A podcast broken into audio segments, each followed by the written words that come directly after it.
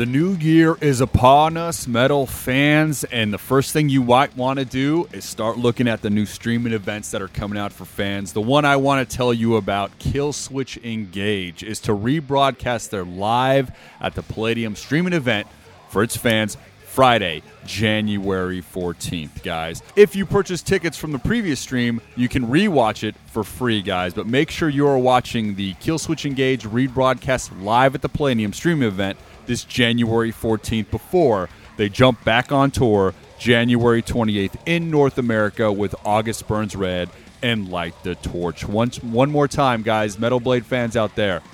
Killswitch Engage is rebroadcasting the live at the Palladium streaming event for its fans Friday, January 14th. For tickets and information, go to metalblade.com, guys.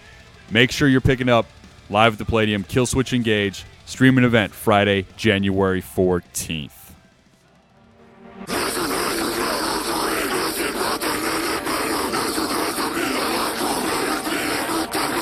This is the Metal Sucks Podcast with your hosts, Petar Spych, Brandon Hahn, and Sylvia Alvarado.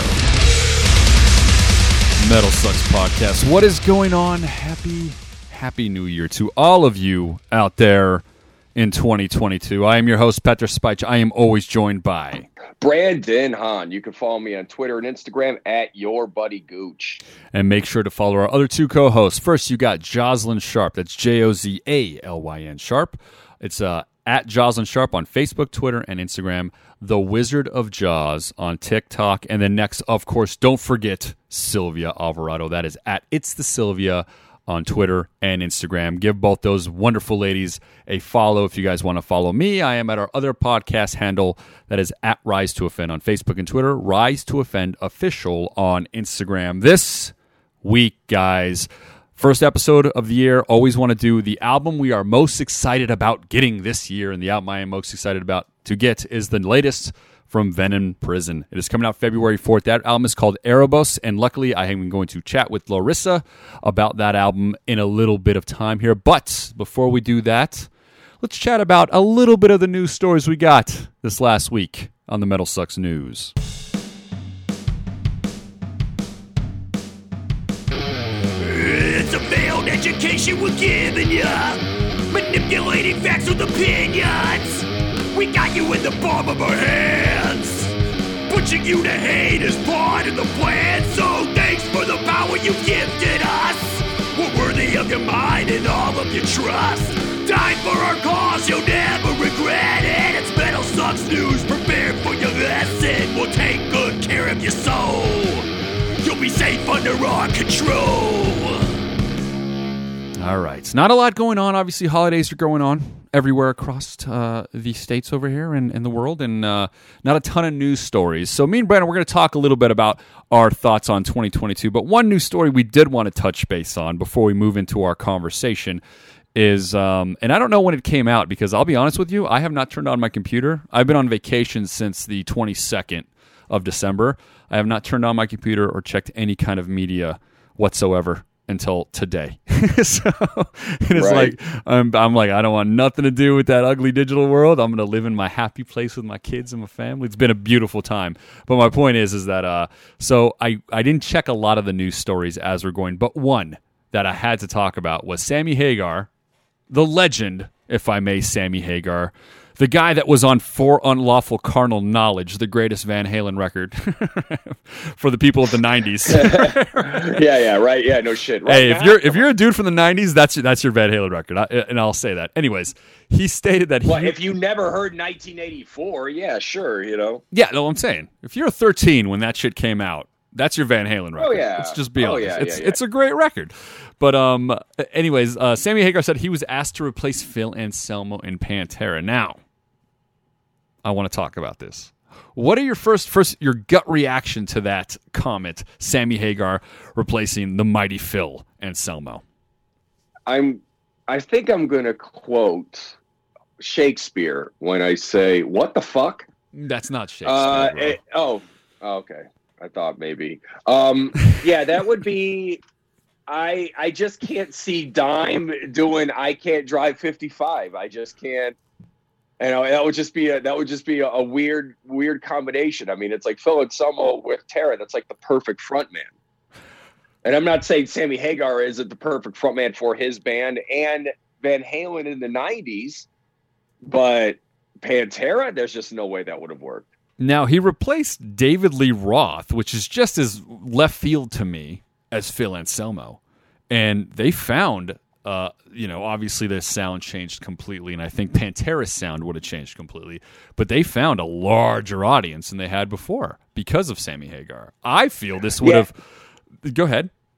No, I don't agree with that because Okay. at the time Sammy Hagar was a huge rock and roll in his own, a huge rock star in his own right, and Van Halen was Van Halen already. Mhm. So it's like I think the fact that the two of them met and put out some really good music is exactly what worked for Van the Van Hagar area. I mean, it's like you, you know, it was a it was like the first Avengers almost, you know, But the Van crossover event. the Vantera era could have been the same, right? Could, or Vantera. His name is Sammy Hagar. I love that. that doesn't Van work. Ter- Van Terra, I took, I took the Van Halen part. He's like Sammy Hagar. The Sammy Hagar area, like I said, it, it could have changed because, dude, replacing David Lee Roth was like an impossible task. And yes, they found Right. somebody with a namesake, so there was a built-in audience. I agree with that. Um, that would have been the same deal here with Pantera.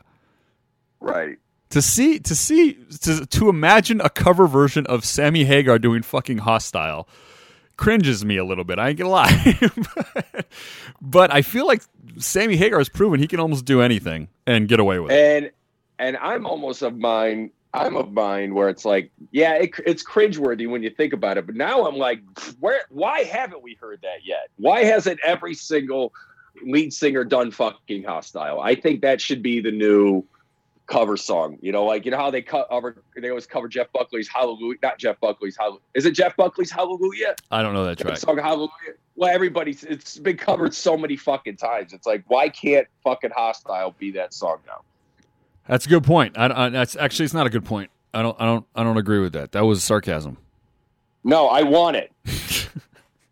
What, what? Okay, what Pantera classic Pantera song do you think Sammy Hagar? Obviously, fucking hostile is probably not the one. Which one do you think he would nail though? Which one do was like Uh, classic? We're talking about obviously. Let's just go off the first three records. I mean, I, I think "Walk" is such a you know it's an easy song for. Uh, I mean, there's not a lot of. It's just a lot of barking, so it's like I could think "Walk" would probably be the better one, even though Phil nails that song so hard. I just it's hard to think of anybody else doing it and doing it respect. Hmm. That's the thing. It's like I have Pantera when I was a child. It's like they, I have such a, I have so so much love for that band that it's just again it's just so hard to like imagining somebody else do Heath Ledger's Joker in that Batman movie. Like could could somebody have done a, just as good of a job? I don't know. It just seemed like such a perfect performance. Someone else doing Forrest Gump. You know what I mean? It's just Good point. No, no. I think he would nail Cowboys from Hell. I think the later we get into the albums, it's tougher for Hagar. I, Cowboys from Hell. I can see this from Hell, love, yeah. maybe. You know, I can see that, but Well, like, Cow- Cowboys from Hell, you could tell, you could hear the early Van Halen influence with Cowboys from Hell. So yeah, Sammy would be able to do that. Walk but- would but sound every- fine, but like that has got so much of Phil's like piss and vinegar lyrically Yeah. and, and just like the attitude that I don't I don't feel I I don't know if I ever told you this, but I, I saw Godsmack years ago at the House of Blues and Vinny and Dime came out and they did Walk with Sully, Erna singing it. They came out on stage. It was actually really fucking cool. I'm glad I, I shared that moment. But um because I'm not a huge Godsmack fan, I actually I think Soulfly opened for him, so I went to see and I hung out and they were fantastic live, even though I'm not a big fan. But Vinny and Dime came out and did did Walk, and it was like too fun. You know, I'm like, you know, what do you say? There's a little bit of an attitude that is like you need in that song that was missing from that cover version, even though you had the the Abbott brothers on stage. You know what I'm saying? And I don't know if Sammy's Yeah. got that. He's too laid back for me. Right, right, right. You know? I got you. That's the one thing him and David Lee Roth shared was this kind of laid back rock and roll persona. Phil Anselmo doesn't really have that, bro. You know, and that's why that Right. that's a tougher sell for me. But anyways, enough on that story. Next thing we want to talk about, guys, before we jump into our little 2022 conversation, whatever wherever that goes, is that um, a lot of bands are announcing records coming out. Right, major acts are saying, "Hey, we're dropping some in 2022." We got a shit ton of records at the tail end of 2021 when we did our best of episode. I was like, dude, I I mean, I got 30 new records that are from amazing bands. But in 2022, two bands that have already said that they're going to finish up albums or release them Slipknot and Avenged Sevenfold. And those are, I mean, as far as stadium level bands of an era, Yeah. those are uh, two two of uh, two of the five that maybe heavy metal and hard rock got that aren't you know old school established wise. Which uh, out of out of curiosity, which album are you more excited to hear? The new Avenged Sevenfold or the new Slipknot? Now we're clearly more. Um, just just so everybody knows out there, we are bigger fans of Slipknot. But it's been a long time since Avenged Sevenfold put out a record, and their last record was probably the best thing they've ever done. So, what are your what is your take on this? Yeah, I'd have to say I'm a little more interested in Avenged Sevenfold, and, and it's not that it gets Slipknot. It's just that Corey does put out so much content, you know, and it's like, and it just seems like Slipknot's always out there. And Avenged Sevenfold, they, uh, you know, they're a little bit more under wraps. You know, like remember when you and I were talking about uh, rock stars having some anonymity to them? You know, that's kind of how I feel about Yeah, yeah, a little bit of mystique to Avenged Sevenfold, and then plus too, I mean, them following up the stage, it's like, you know, they're they're riding a good wave. So I'm definitely interested. They are, and they're more of a wild card. They can throw a misfire out there, like you know, like "Hail to the King" or something. They can throw a misfire out there that we could be like, "Oh, this is bad." Where Slipknot, Everybody can. you know, well, Slipknot's been. We can give them consistent. I mean, I don't know if Yeah. they. Here's the thing: they've been consistent for sure. I don't know if they're still as interesting as they were. And I know people are going to be like, whoa, I, I don't feel the last two records they put out, I liked them a lot and I thought they were really good. And these guys know how to write Slipknot songs. But how interesting were they to me? That I'm not too, you know, I- I'm on the fence of it. Like you said, there's a lot of content, there's a lot of promotion going on for those guys. And there there is a point where you get the new Metallica record and you're like, hey, it's Metallica, it's cool, I enjoy it. Or like a new Megadeth record's coming out, right? the excitement level for me isn't through the roof. But I think Avenged Sevenfold might still throw something out there that I either hate or uh, am going to be like, wow, this is super impressive. So I'm I'm on the I'm with you. I'm more excited about the Avenged Sevenfold record than I am uh, the Slipknot record, and we'll see how it comes, man. You know, I I still think that Slipknot have a potential like album of the year. Bam! Just drop a record that's going to blow us all away. I, I, I just don't know why I don't feel the timing is going to be now. For some reason, I'm, I'm a little bit like eh about it, which I don't know why. I have no reason. I don't know. The last the Maybe last because of Corey Taylor's solo record, I was so like, it, to me, I just didn't. It was just bad. It was just for for my style of music and for where he's coming from with Stone Sour really peaking before he threw them out on hiatus and Slipknot being really consistent. That record really left a kind of a bad taste in my mouth. I know other fans liked it a lot. I got emails from people that thought it was really good, but I don't know. Maybe that's why I'm kind of like eh about it. Yeah, I didn't think the record was bad. It's just again, it's just so much, you know, Yeah. thrown in your face. Yeah, absolutely, man. So with that, th- those are a couple of the news stories, guys. You guys tell us which record you're more excited about, the new Slipknot or the new Avenged Sevenfold. I already know what I'm going to get from the email, so thanks. You guys send the email over rise to offend at gmail.com.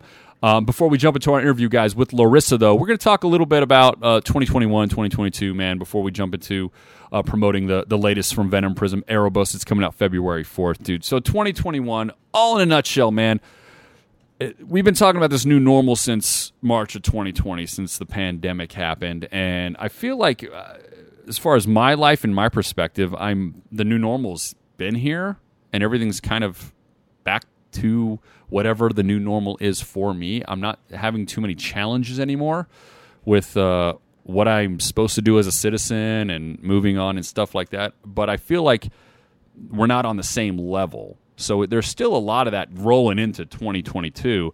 But me mentally, I'm kind of like, all right, this is life now, and I have no quarrels or problems with it. So I kind of have this really, really positive attitude rolling into 2022. Where where are you feeling at, and, and how's your experience? Do you think it's just going to get a little more fucked up and muddled as we go, or do you think, hey, the worst is behind us and we're we're all right, we're figured this out?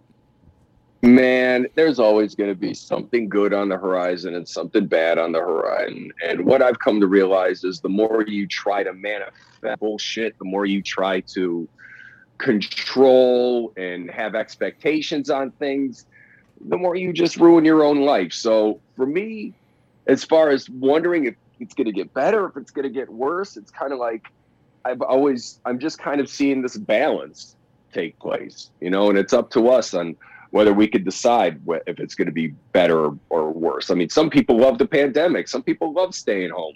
Some people are so happy that things are now uh, more things are now readily available online than there's ever been.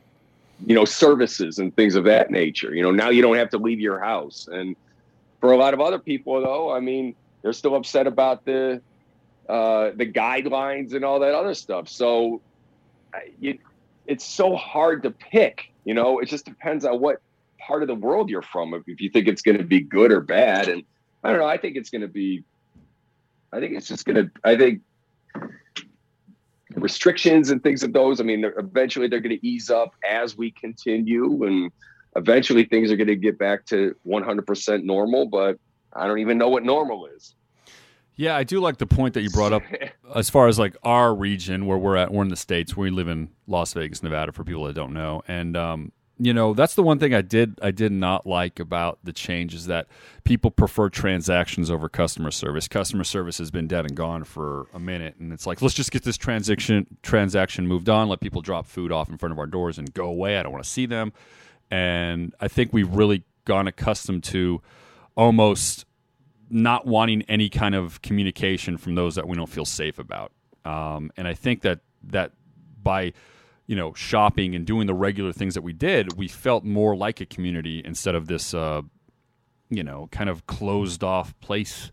Our homes uh, seem to be becoming more and more, and I don't know. That's the one thing I, I'm not. I'm still forcing you know the customer service, even though I'm not talking about business wise. I'm just saying in general to see people and be in those environments. I'm still kind of forcing that upon myself, and because I, I don't even though even though the transaction is all that people care about nowadays, and and then getting some sort of survey out there that's good. I get hit up with a lot of surveys, is my point, and uh, and I give people perfect surveys on everything because hey, you know, it's not about that. It's, yeah, I, am I'm a very I'm like here, you know, I don't give a shit if my experience was bad. I'll give you a good survey, move on. I don't really care. That's not the point, those are taking place of actual customer service, and we're not teaching that. And, and in essence, as, long as it's quick and convenient and we move on, it seems like the majority of us are really, really uh, good with that. And that's the one thing I don't like that I've noticed more and more. Um, if there is an issue, people don't care. Um, it's just like figure it out yourself. And that's something I think is going to roll into modern culture. I really think so. Right. I, I, think I think the majority of the future just wants the transaction done and moving on. They don't really care about the human experience. You know, I, and and that's something like growing up, going to video stores or record stores. You would talk to the person behind the counter, get recommendations, become friendly with them, and or your mechanic, or there's a lot of things like that. That's what kept the small businesses rolling and made them matter more. When the hey, Walmart's coming to town and our prices are cheaper, the relationships what kept that going and I overwhelmingly keep seeing that people give zero shits about that relationship and they just want the the cheaper items. And that's where yeah.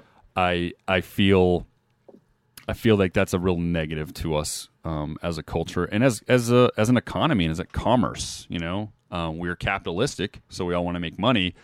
And when you're making money off of spreadsheets and numbers and not human beings, then you don't really have that human element. You don't really care how much you're charging. You're just right. looking at the money go up and that that that I think is going to be something that's going to be really challenging um, after this pandemic for us to bounce back from, or we don't bounce back. You know, that's right. That's my doomsay that I've learned from uh, from the last couple years. But I, I I also feel like the family structure and people that are close to one another, I think they realize how important those people are, and that they're always going to keep their circle a lot a lot tighter and you know maybe treat them a lot better than we used to in the past. People aren't as expendable as they used to be. I feel, um, but that's again maybe that's just my world. Do you feel that, or do you feel it's gone the opposite? I've, I've had somebody tell me that it's gone the opposite in their opinion. Well, I feel that that comes with age. I mean, at 42 years old, that's you know you you've lost a lot of friends, and then you're cutting yourself off to a lot of people that you know you shouldn't bring into your world. You know, so you're protecting the ones that are close to you and you're also kind of just understanding personalities and how they mesh with you and and yeah, you do shut yourself off to a lot more. Just, I, I think out of fight or flight almost. You know, it's just experience. Well, you have to shut yourself off to because our world is such a fast moving media world and we have this device in our pocket. You have to learn to shut yourself off and and experience solitude, I think for sanity. Yeah. Um, oh yeah. You know, so I think shutting yourself off, which I don't feel like really was a part of life for a long time. I think that's a necessi- necessity for us to to move forward together. You know, is be like, all right, well, I'm not going to react to that. I'm going to walk away. I think I think we collectively have to learn how to walk away from from many things, um, and we haven't yet. I mean, I think uh, I Right. think, uh, I think the the silent majority, you know, has that doesn't participate in a lot of that stuff. But I'm talking about like the overwhelming negative vibe that we get um, from the pandemic. I think I think that's really what's what's been tough. Right. But I mean, Right. you know, I'm all positive about 2022, man. I feel like a lot of people are gonna just stop fighting, stop digging their heels in. Um, we're a a lot of us are gonna move forward, uh, prosper, be good, and then those that unfortunately want to be left behind for whatever principle or whatever means they want to. Unfortunately, they're going to be maybe 10 steps behind instead of five, you know, and, and that disparity is always sad to see, you know, but um, everybody's got to take their own journey, man. So I, I'm, I'm in no way going to be convincing to tell people what to do, how to live, or, or how to think, but I'll, I'll just never, you know, step over them in order to get ahead. And that's just Right. the way it's always been, I think, in a lot of ways. But um, yeah, so I'm all positive, man. As far as uh, obviously music, I can't wait. I think 2021, the last six months of it especially, was overwhelming with amazing stuff. And the first half, you know, really, really good. But I think 2022, we're going to have, I think, an amazing first half. Because I think everybody Right. was ready, dude. I think the first six months, we're going to have just a ton of shit. It's going to be exciting. I can't wait to talk to bands about it. Um, I see the tours are still kind of in the same situation they were in the fall, where some are going to get canceled, some people are going to get sick, and stuff like that. I think next year, a lot of people are just not going to do fall tours during the winter time because it seems like that is the bad time to do it. But we're learning as we go. And uh, as long as tours keep going, we're all going in the positive direction. And I think that's kind of where we're at, man. Uh, do you have anything you want to add to the future, to the next year? Anything 2022, man?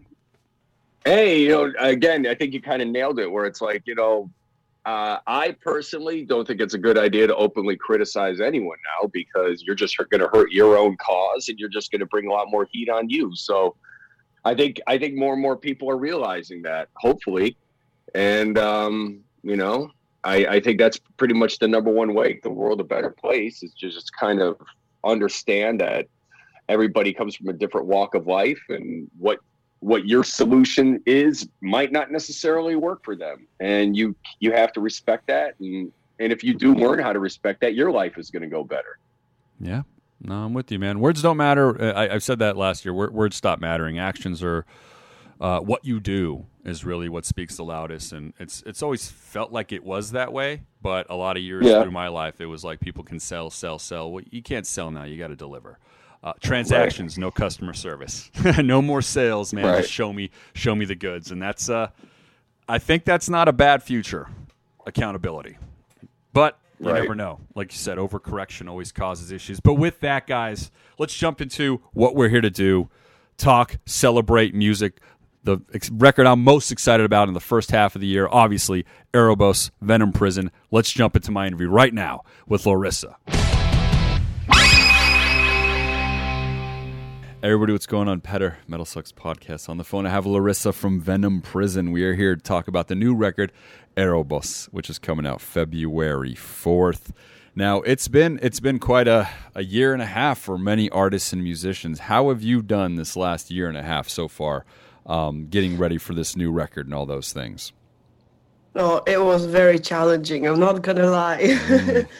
um, so we basically started writing the album uh, late 2019, and we weren't able to write it like we usually write at all because we weren't allowed to meet each other.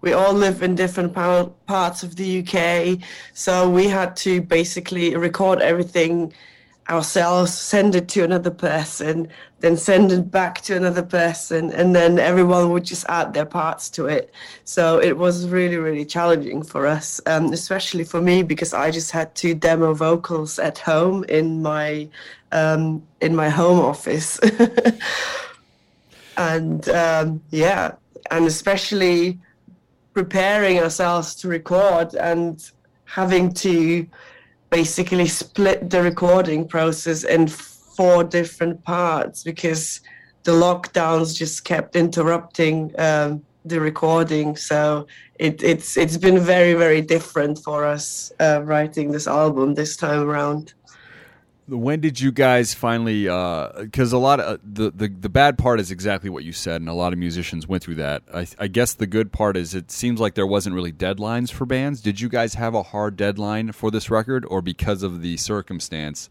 you really had to just wait till it was you were completely happy with it? Yeah we didn't have a deadline set in place. So for us it was luckily just getting on with it until we think it's ready to be recorded. So uh, we were really, really lucky in that regard. And we were able to basically utilize the free time that we had that where we couldn't tour and play shows to just be creative and put as much time and energy into this record as we possibly could and that's a huge positive because a lot of times it's it's multitasking right what track do you remember finally being comfortable uh, at the home studio, if I may, singing on on this new record? Oh God, um, that's a very good question. um, I guess I felt the most comfortable with a song called Nemesis, mm. um, and it was just a really personal one. I was able to to put some really cool hooks into the song, and um, I just felt really, really comfortable uh, recording that one uh, for sure.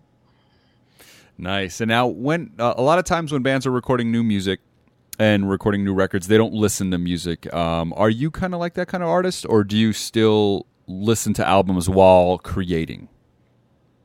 personally i'm not able to, to do that at all i just focus on our music at, at that time and uh, people have been asking me what like my favorite albums were this year or last year and i just can't can't really tell you because i've not really listened to as much music. When i listen to music while we're writing and recording it's mostly non-heavy music. So um, that, that's just to put my mind at ease and maybe to feel inspired by something other than the metal if that makes sense Absolutely, it makes I think the energy you're bringing authentic because uh, it's not something that you're listening to on the regular. You see what I'm saying? I think that's a very positive thing, and that is funny. Now, when when you first started the band a long time ago, did you learn that hey, I can't listen to other bands while recording because it ha- had a negative effect in you in any way? Um I wouldn't really say it, has been like that. It's mm. just I just can't focus on anything else. I don't find anything else interesting in that moment, mm. and it, it wasn't like it was really interrupting with something, but I just didn't feel the need to listen to other music of the, of the same kind, if that makes sense. No, absolutely. Yeah. Now, the touring thing is something that obviously affected a lot of bands in a lot of ways. Um, um, and I'm not positive. When was the last time that you guys played a live show? Did you guys come back yet uh, to to perform? We played one show this year. Mm. it was Bloodstock Festival. Oh yes. Um, yeah, it's one of my favorite metal festivals here in the UK, and uh, we played the main stage, and it um, it was so weird. just traveling to the show uh, on its own just felt so strange, even though this is something that you're so used to doing um, because you've been doing it for years. It it was a very strange and different feeling being around so many people again, and as as soon as you arrived at the festival, everything felt normal and it's as if you've never really been away so um, it was it was really really fun and before that i think we haven't played any shows in around 19 months wow yeah and that's I mean, was it I, I, the excitement? I'm sure, and that's something we all took for granted. I've said that many times on the show. Is that I always, I never thought I wouldn't be able to see the bands when they came to town, and then obviously a lot of us dealt with that. Now, was it like when you got back on stage, were you like ready or were you scared? Was there new emotions, new feelings because it's been 19 months since you actually got to perform? Yeah, I was definitely more nervous than usually. um, I felt nervous, and we also had this uh, this fire and fireworks going on on stage. So that's something we've never done before. So being able to to try out something new like this that we've never tried before and not having played a show in so long, I think that definitely um, played on everyone's nerves on that day. and and people, if you haven't checked it out, there is a video of the performance, if I'm not mistaken, on YouTube, and the pyro starts right when the first track hits, uh, and the the flames fly up. Now, now that you've had pyro, do you need it on every show? Because it was awesome for me looking at it on the on the on the TV. So um, it was a, it was really cool. I really enjoyed having the fire there. Obviously, we're not going to be able to have it in small venues. No, no. But every time we get to hit a bigger stage um, and where it's possible, we we would love to to bring that with us because um, it's it's very very different. It gives you a different energy on stage. I would say. The only thing I didn't like is the fact that I wasn't able to get closer to the audience. Um, obviously, because of um, safety restrictions and uh, things like that. So we'd need to figure out something where we have clues where people know that I might go into um, the the audience area and stuff like that. So that's definitely something I really missed that day. Yeah, and Bloodstock was, if I'm not mistaken, it, like it was in July of 2021 this year, right? Or is it was it earlier than that? It was August. August. Okay, so that was one. That's like around the first time festivals were um, back in play. So it was one of the testing type of grounds for a lot of people on the festival circuit. Was there precautions that you guys had to take in order to perform um, at that show, or was it kind of like you said, we just return to form and let's see what happens? Um, we needed to um, the day before or on the day we needed to present negative tests. Mm. So we had these rapid tests that we needed to present. Um, everyone had to do it, even if you were vaccinated or not vaccinated. And um, in order to to being able to play, obviously, when we were practicing, we were trying to stay away from public places as much as possible. We used to uh, test ourselves on, in the morning before we would travel to practice together, just to make sure that everyone is healthy and that nothing is compromised. And um, that was really, really important for us because a lot of bands uh, had to cancel because they had COVID cases in their crew. Yeah, and that seems to be the new kind of normal, I think, for touring and the fan base as well. Um, and and I think it's a anything we got to do to to come together and have these important things is is very important to me. So I'm all about it. Um, from your perspective, is it much more difficult to book tours or do any kind of planning in the future for the band because there is all those avenues that you have to deal with right now? Um, I do think that we're all still getting used to this new normal. Mm. Um, for us in the UK as well, um, because of Brexit, there's some other restrictions that we have if we want to go to Europe and, and play shows there. So everyone is kind of getting used to all these new rules. And I do think the further we progress um, or the more time goes by, the more use we're going to get to these things. And um, let's be honest, generally, it's a really good thing that everyone is really looking after their own health because we get ill so much on tour. I can't even tell you how many times I had the flu or really bad chest infection when we were touring, and you just go out and, and play a show with the fever, which is not really healthy for you, isn't it? No. Yeah, and that's something I didn't even think about. Yeah, so in the past, I mean, that was something you just fought through. But now there's going to be so many precautions that you're going to know anything ahead of time. Is there a fear though? That, and that's the thing that I, from a, from a touring band, like canceling shows affect obviously financially the band a lot. Um, but is that something that you have to take into account is going to happen going forward when you do book tours? That some shows unfortunately are going to get canceled. Yeah, I think everyone needs to keep that in mind. Mm. Um, I know um, there was a tour happening in, in Europe, and there was a tour with, with the band called Nasty, which are pretty big in, in, in Europe in the UK, and they had to cut the tour short because of coronavirus res- restrictions. And obviously, I think especially touring during winter time, I think this is going to be really challenging because that's when cases go up. That's when uh, rules change. So I think everyone needs to be really, really flexible at the moment. And um, I think international touring is still going to be quite difficult. Yes, I agree with that, man. I'm in Las Vegas out here in the states, and and yes, uh, there's a couple bands that have, have done the international thing, but I feel like it's going to be tougher and tougher in the next few years until we we get to this new normal, like you said. Um, so it's just there's this gratefulness, you know, when I when I of all the bands I got to see when they came through my town, and uh, just excitement for when it gets back to it. Now, to go back to the record, and I want everybody to know one more time, is Erebos is out coming out February 4th, guys. So make sure you're pre ordered. The new record from Venom Prison. We talked about how the recording happened, um, and it, it took a little while to get used to, but you had the more time. So that obviously made these songs pop, man. The record's fantastic.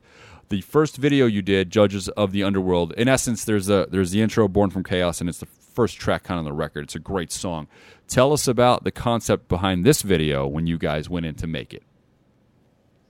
Um, yeah, so the song is about incarceration. It's about mass incarceration, how people who are born into a certain status, um, into people who are born into poverty, people who are born into uh, different um, ethnicities and other situations, uh, how they are being cheated by uh, the prison systems, how they are not just perpetrators, they're also victims of violence and they go through the cycle of violence uh, over and over again when they um, right from birth up until um, they die basically. And for many people there's no escape. And we really wanted to to show this isolating uh, desperation that these people um, have to go through on a on a daily basis, and it's really heartbreaking. So uh, for us, judges of the underworld was um, a really great way to to show um, pain and anger and desperation in a way that is not gory. So we wanted everything to be clean. We wanted everything to be um, uh, the way that it appeared. So we really wanted to get that isolating feeling through. Yes, no, it, you captured it completely, and it's a great, uh, th- you know, theme because um, I think a lot of people forget that there is a there's limitations to everyone's life. I think in a lot of ways, but when you are born in poverty, the limitations become almost uh, a a part of it, like where you can't reach a certain level because of so many factors in the way. What are your thoughts on how I don't know people in general can make it better for those that don't have these opportunities? I think what we need to do as a society is offer help and offer support to those people instead of criminalizing them. Um, offer them support systems, make sure that they're being looked after, um, that any addictions are being taken care of so that they have a chance in life, you know, being more compassionate as a society. I agree completely, and I do think that you brought up a great point about addiction. Um, addiction is something that is, uh, like where I'm from, we're not a sober society. It's something that we promote. you know, as being a happy life, you know, and I think that's similar, if I may, in a lot of parts of the world. Um, and then you see the ugly parts of it, and it's it's gone. And I'm not talking about hard drugs. I'm, I guess I'm talking about social stuff. But those mm. those always catch people and, and, and put them in, in dire situations, especially in poverty stricken areas. Um, do you think the messaging and marketing that we're doing um, as a culture needs to change completely in order to maybe uh, start somewhere in helping uh, the situation? Oh, absolutely. I think, um, I think especially in the US, it's mm. it's being promoted in a very different way. Where here in the UK and in in the European Union, uh, you don't really get to see that much promotion for for you know like social drugs and things like that. It's uh, definitely being marketed a little bit differently in in America, and um, but it's still like a global problem. Um, I think what we mainly need to look at is offering support to young families, support to children, so they just get a better chance and maybe a better understanding of um, of drugs and addictions from a very early age on. Completely agree. Yeah, and, and that's something I bring up. I think that the family structure is vital for for people to to have a, a an identity. You know, in a lot of ways. Um, and a lot of times, broken homes, there's more challenges when it's a, a broken home in like a poverty stricken area. You know, I think that it's very difficult um, for kids. I have no idea um, how how you can even see the light at the end of the tunnel in some of these situations. And you're right; it's all about the compassion that we have to do. So that's a great topic, a great theme to talk about in a record. Um, tell me some other themes or some other tracks um, that you had, some themes that you really needed to discuss lyrically on this record.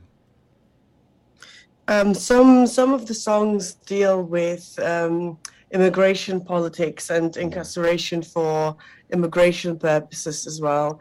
And I think especially uh, this year and last year, both in Europe and America, it's it's been um, an absolute massive um, point that we really need to look at, and just seeing the fact how families are being torn apart just because they are looking for a better future for their families, and the way that people are being treated um, as if they were criminals when they're just really hoping for a new chance in life is is very heartbreaking. I completely agree, and I think that that is a lot of the blame can go to our political leaders on that. Uh, the messaging that they do um, when it comes to that is that there's more criminals coming, at least from where I'm at, in opposed to the the the probably truth behind that. How do you think we can change the rhetoric, rhetoric from uh, the leaders above us so we can kind of see a different uh, viewpoint on exactly what you're talking about with the immigration policies. Yeah, I think uh, what our leaders fear the most is the economic um, side of, of this.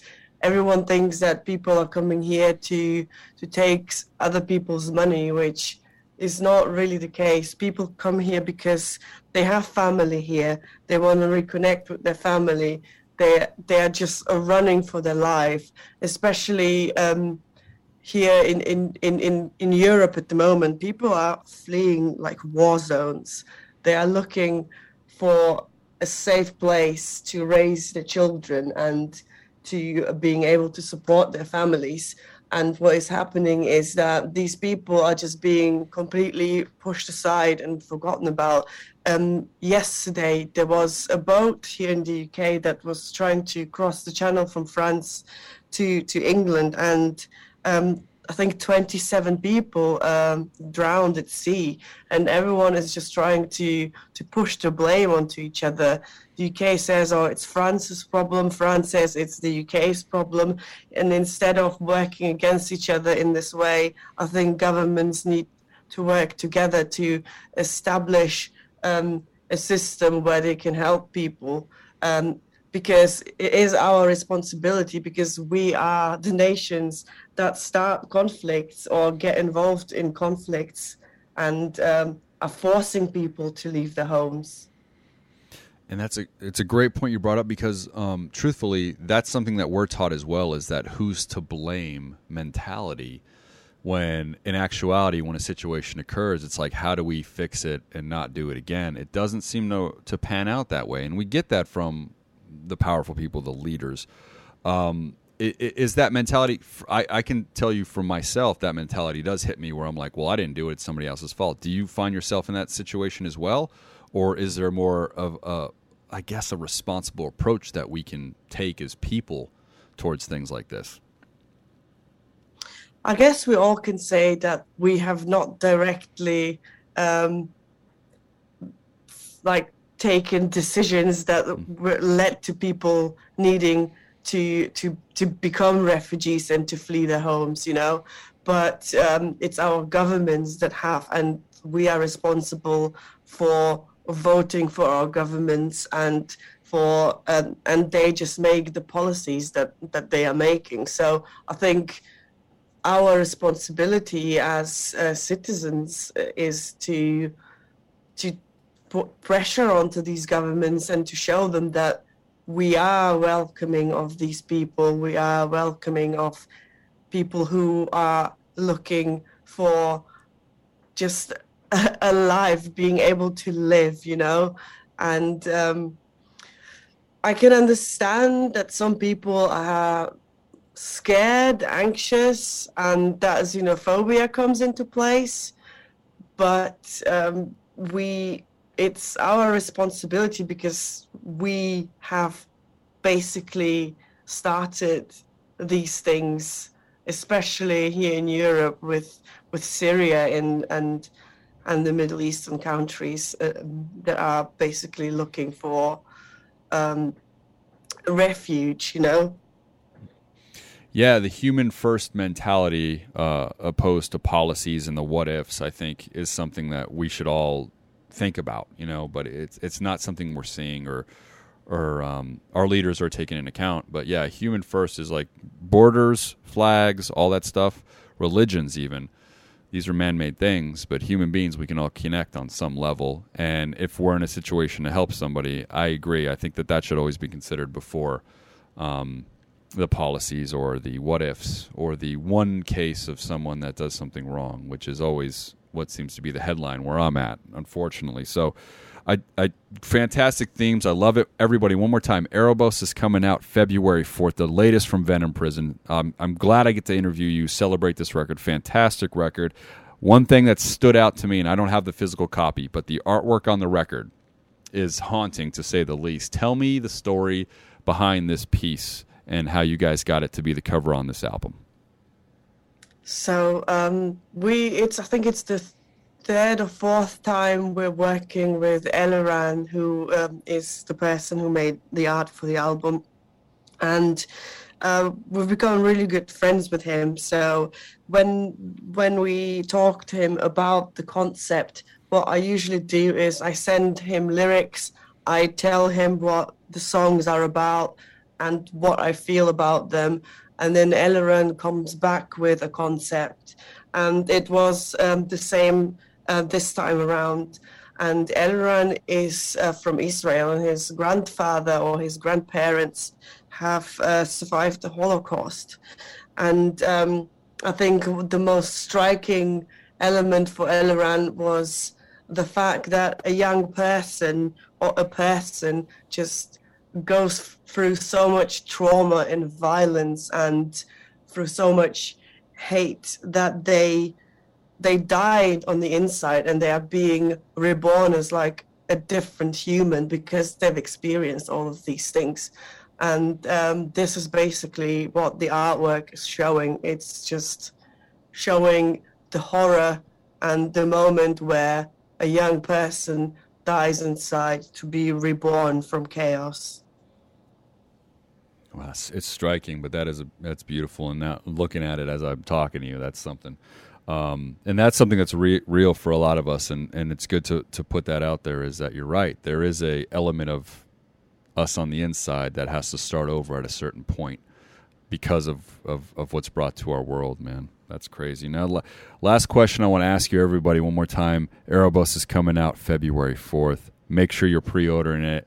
On the record, we got uh, a lot of songs that are about themes, topics, but which one on this record is the most personal track for you? The most personal track would be Pain of Oizys, and this is going to be our next single. Mm. Um, it's if you've listened to the album, you know it, it's very different. It's not something we've ever done before. It's very personal in the fact that I feel really exposed, or I felt really exposed when I was recording the track. Um, it's uh, the lyrics are very emotional. It's about coming to terms with my uh, mental health condition, with my depression, and the fact that I suffer from PTSD from previous um, sexual abuse, and accepting that this is all part of me, and that learning to coexist with this feeling because I there's just I do not want to lose my life over something that has affected me in such a way. I, I feel like I want to overcome things. So this is the most personal track that I've probably ever written for Venom Prison. And um, the fact that there is a lot of clean singing and I even cried when we were recording this song because it was so difficult for me to just bring in uh, the emotions the way that I wanted them to be brought in by myself, and um, it's it's my it's my favorite track and it's our my personal track as well.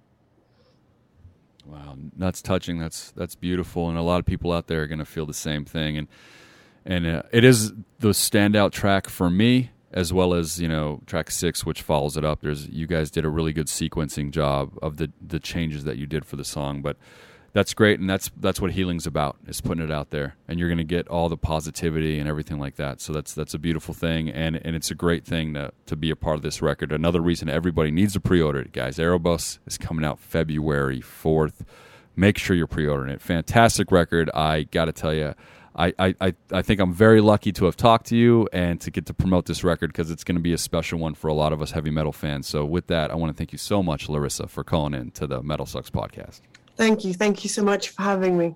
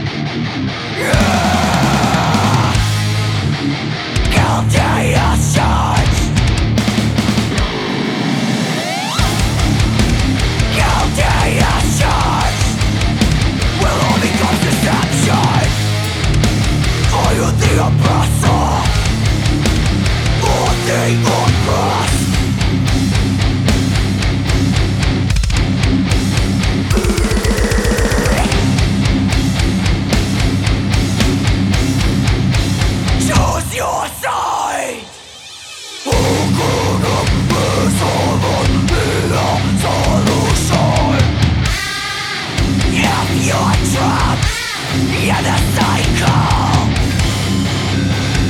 总是无止无休。